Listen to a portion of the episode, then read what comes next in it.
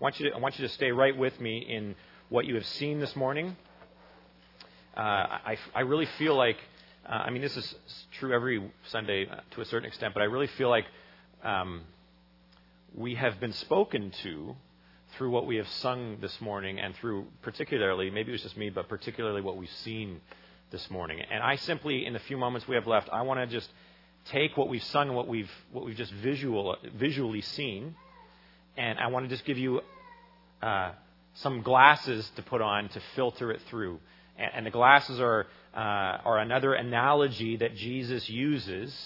Uh, we're doing a series entitled I Am, and looking at some of the the statements that Jesus makes in the Gospel of John in the New Testament, where Jesus said many times, I am. And we've looked at, I am the light of the world. I am the true vine. I am the bread of life. We've tried those lenses on as we talk about who Jesus is. And this morning, for these few moments, here's the lens for this morning I am the good shepherd.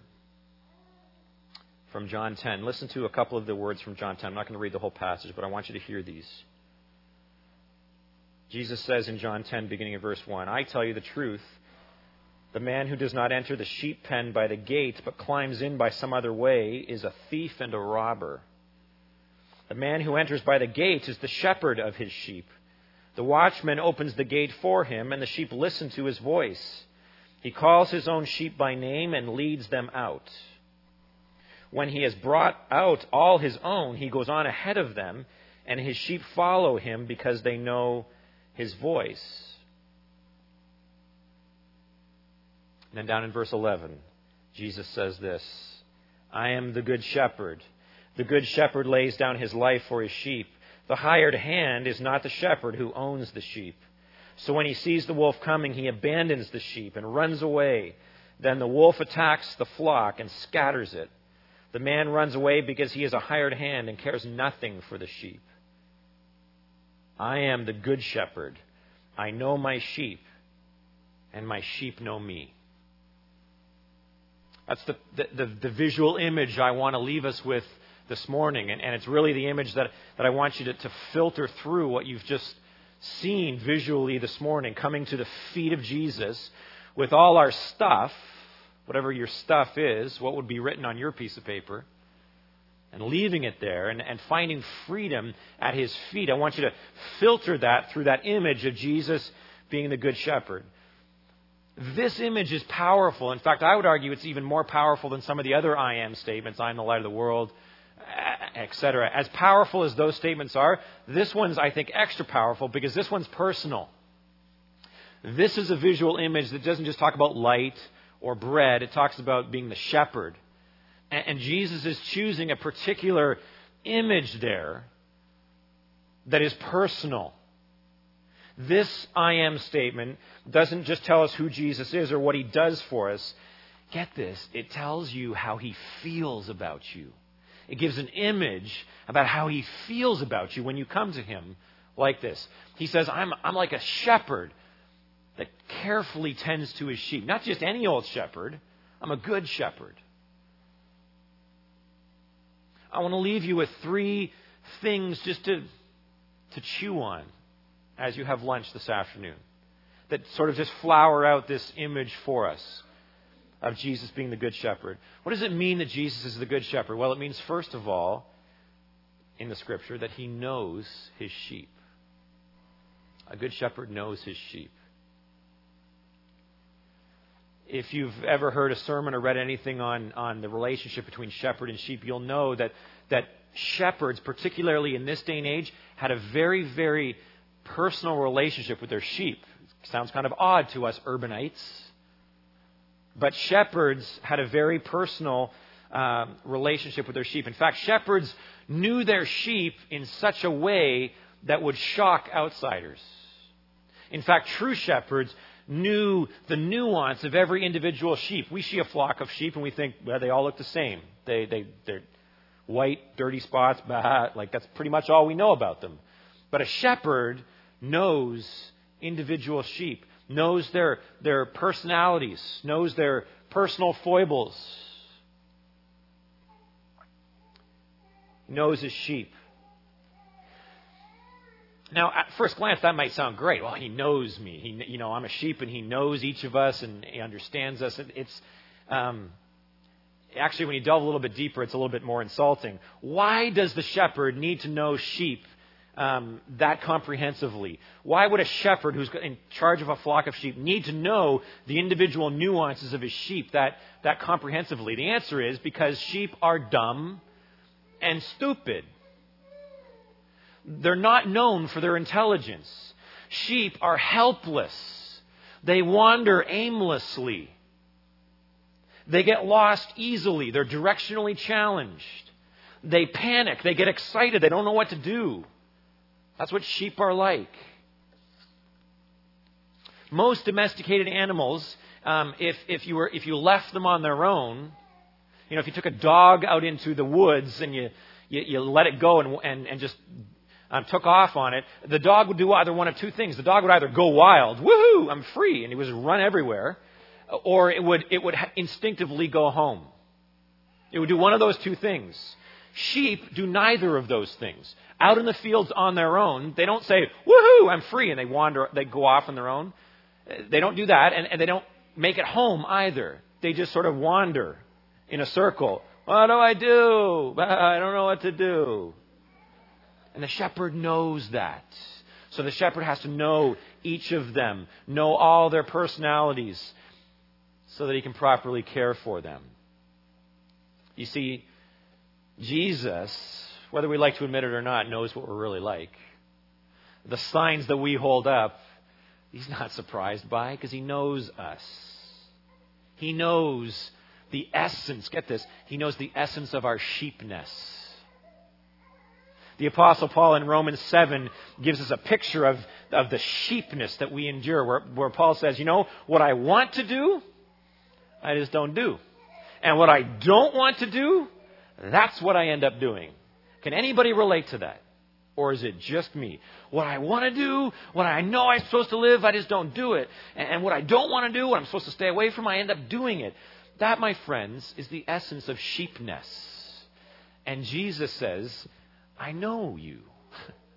I know your sheepness. In fact, He doesn't just get our general sheepness, He gets our individual sheepness. Whatever would be on the page for you, He understands it. He knows your personal sheepness. He knows you. He knows me.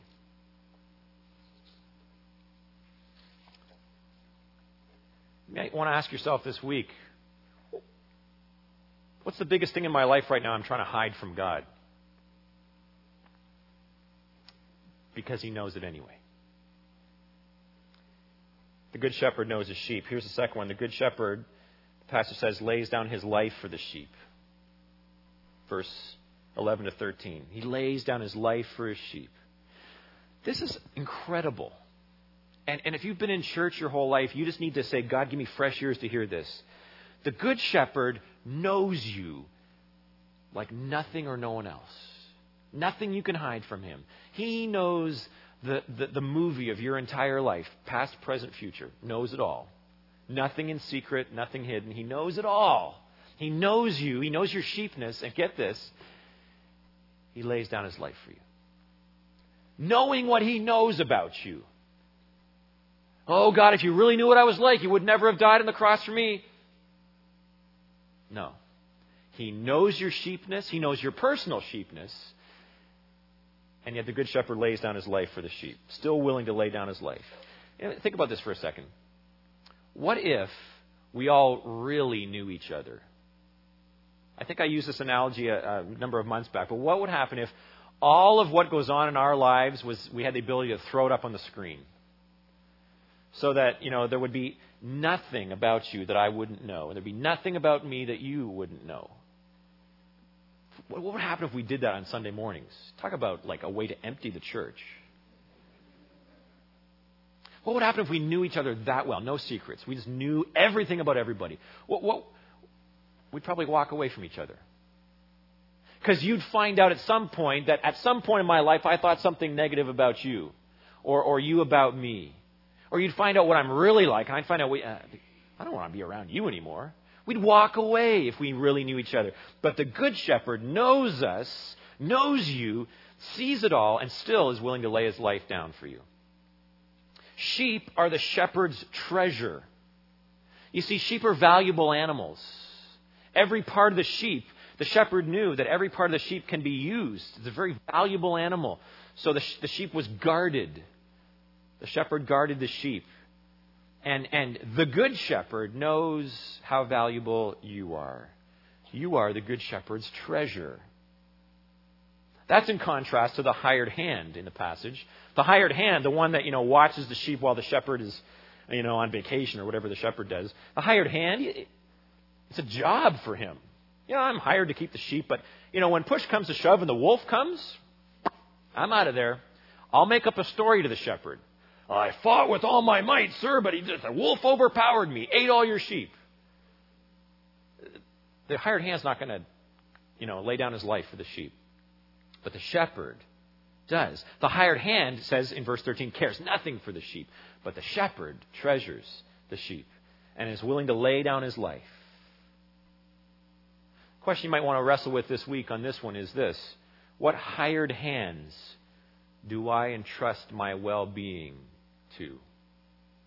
What, what are the hired hands in my life? And, and, and, and what hired hands am I entrusting my life to instead of coming to the Good Shepherd?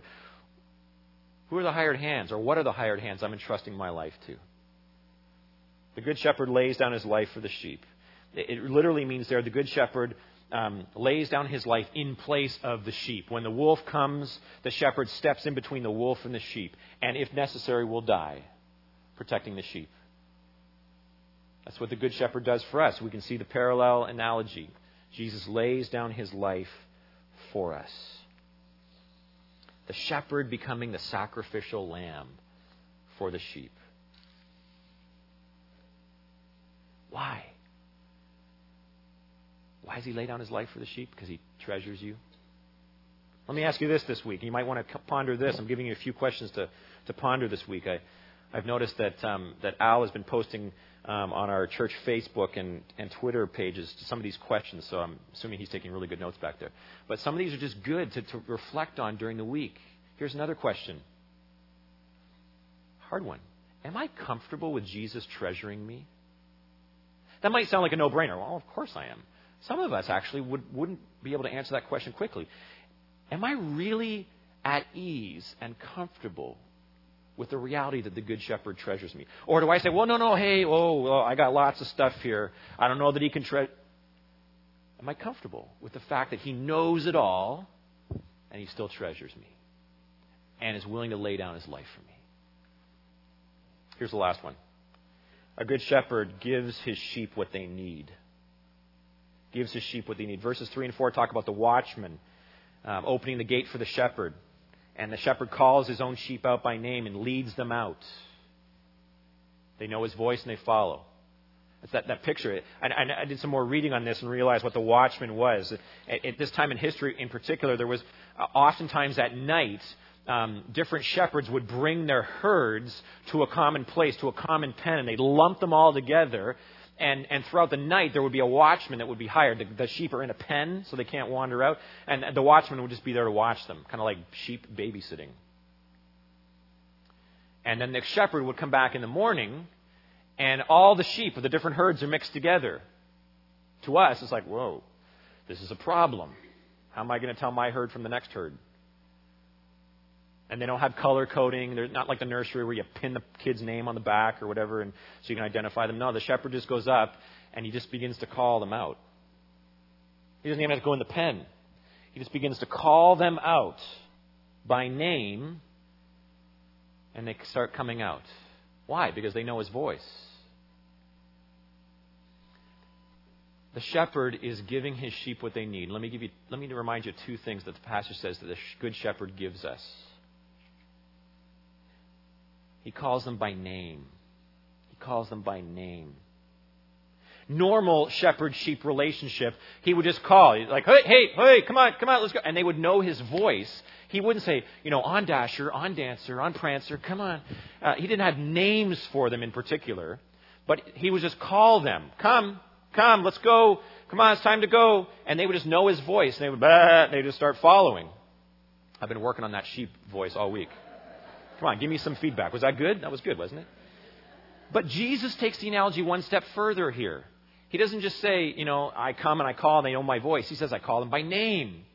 And it is Jesus saying, you know, not on Dasher on dancer. You know, come on, Robert. Come on, David.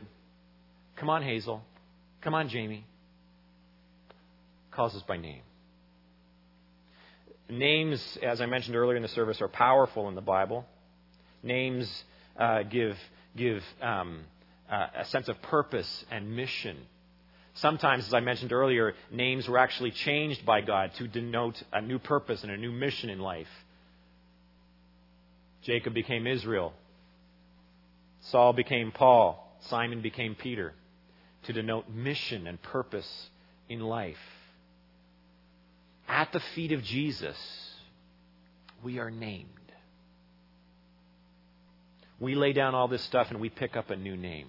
Jesus names us, gives us purpose and significance and clarity. Sometimes we try and get significance and purpose and all that kind of stuff uh, uh, away from the feet of Jesus, away from the feet of the shepherd. We try and we try and uh, we try and name ourselves. I'm going to get me my own purpose and significance. So we try and make a name for ourselves away over here. Sometimes we allow other things or other people to name us, to give us our purpose and significance. We allow the hired hands, as it were, to name us. And, the shepherd says, Why don't you come to me at my feet where I know you fully and I'm willing to lay my life down for you and let me name you? Question to ponder this week What have the hired hands in your life named you? What are the false names you're carrying? What's the false um, significance and purpose of your life that you've allowed other things, other people, other hired hands to give you? And, and perhaps it's time to name them and then come back to the feet of Jesus and give up those names and say, What is your name for me? He names the sheep, and finally, finally, he leads them out. Calls them by name and leads them out, it says. I've talked about this before, but it's a beautiful picture. Western shepherds in the Western world go behind the sheep and drive them. Get out a little whip. Come on, there you go, let's go. Uh, Eastern shepherds out front of the sheep. Come on, let's go, let's go. Come on. And they follow. You see the difference? Jesus leads out his sheep. You need to know that as you walk out of this place today. Whatever you say, I need to lay this stuff down and walk out, as you walk, the Good Shepherd walks with you. He doesn't drive you from behind. Come on, let's go, crazy. Come on, let's go. Follow me. I'm right here with you.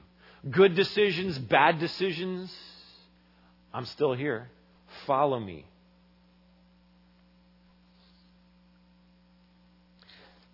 But here's what I want to leave you with the Good Shepherd as He knows us, as He lays down His life for us, as He gives us what we need, we need leading. As He does all of that, the, the implication of the passage is this that the sheep will actually follow. That as the, as the shepherd calls, that the sheep will follow. You see, because the, the good shepherd is not just the good shepherd, the Good Shepherd is also the king in Scripture. The Good Shepherd is the shepherd king. And he says, I, I want you to follow me. Not just in crisis times, not just with parts of your life, but I want you to lay it all down. And I want you to follow me, the shepherd king.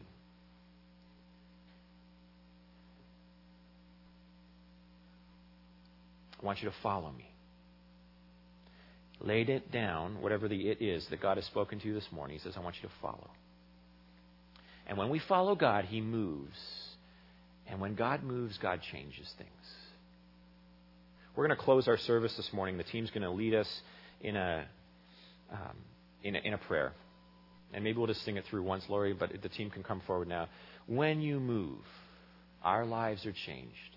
I want, as we're singing this song, I, I simply want to ask you a question. If you had to write stuff down on your paper, I mean, the team had stuff written down pride, doubts, perfectionist, shame, striving, regrets.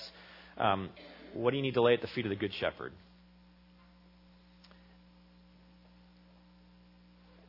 And where is he calling you to simply trust him and follow him? Maybe a little bit of trusting at first, a little bit of following, but increasingly to trust him more fully and say, God, you need to move in this area of my life because when you move, things change. And Good Shepherd, King, I will follow. Let's close our service.